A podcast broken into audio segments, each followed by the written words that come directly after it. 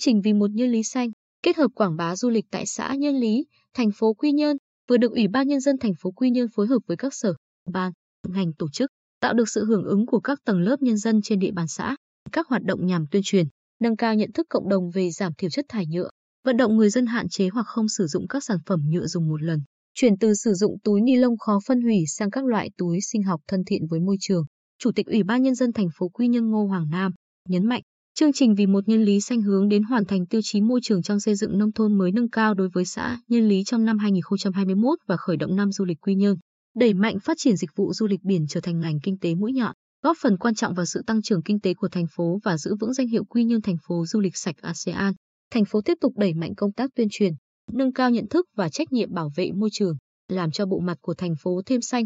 sạch đẹp. Hưởng ứng chương trình trồng mới 1 tỷ cây xanh giai đoạn 2021-2025 do Thủ tướng Chính phủ phát động, lãnh đạo các sở, ngành và xã Nhân Lý đã ra quân trồng 550 cây hoa giấy, cha, bằng vuông dọc bờ kè biển và các tuyến đường trong xã. Ngoài ra, xã Nhân Lý còn phối hợp với công ty cổ phần công viên, cây xanh và chiếu sáng đô thị Quy Nhơn trồng cây xanh tại khu đất nhà chứa rác của xã, khuyến khích người dân trồng nhiều cây xanh. Chủ tịch Ủy ban Nhân dân xã Nhân Lý Nguyễn Tấn Dũng cho hay, để hoàn thành tiêu chí môi trường trong xây dựng nông thôn mới nâng cao trong năm 2021, thời gian đến, Ủy ban Nhân dân xã Nhân Lý phối hợp với các hội, đoàn thể tổ chức các buổi tuyên truyền, giáo dục, nâng cao ý thức trách nhiệm với thiên nhiên, môi trường, vận động nhân dân tích cực tham gia bảo vệ môi trường, phát động chiến dịch gia quân tổng vệ sinh môi trường và duy trì ngày thứ bảy tình nguyện, ngày chủ nhật xanh. Giám đốc Sở Du lịch Nguyễn Văn Dũng cho biết, nhằm phát triển ngành du lịch Bình Định theo hướng bền vững, thời gian đến, Sở sẽ phối hợp với thành phố Quy Nhơn, xã Nhân Lý đầu tư cơ sở hạ tầng, quy hoạch các khu du lịch,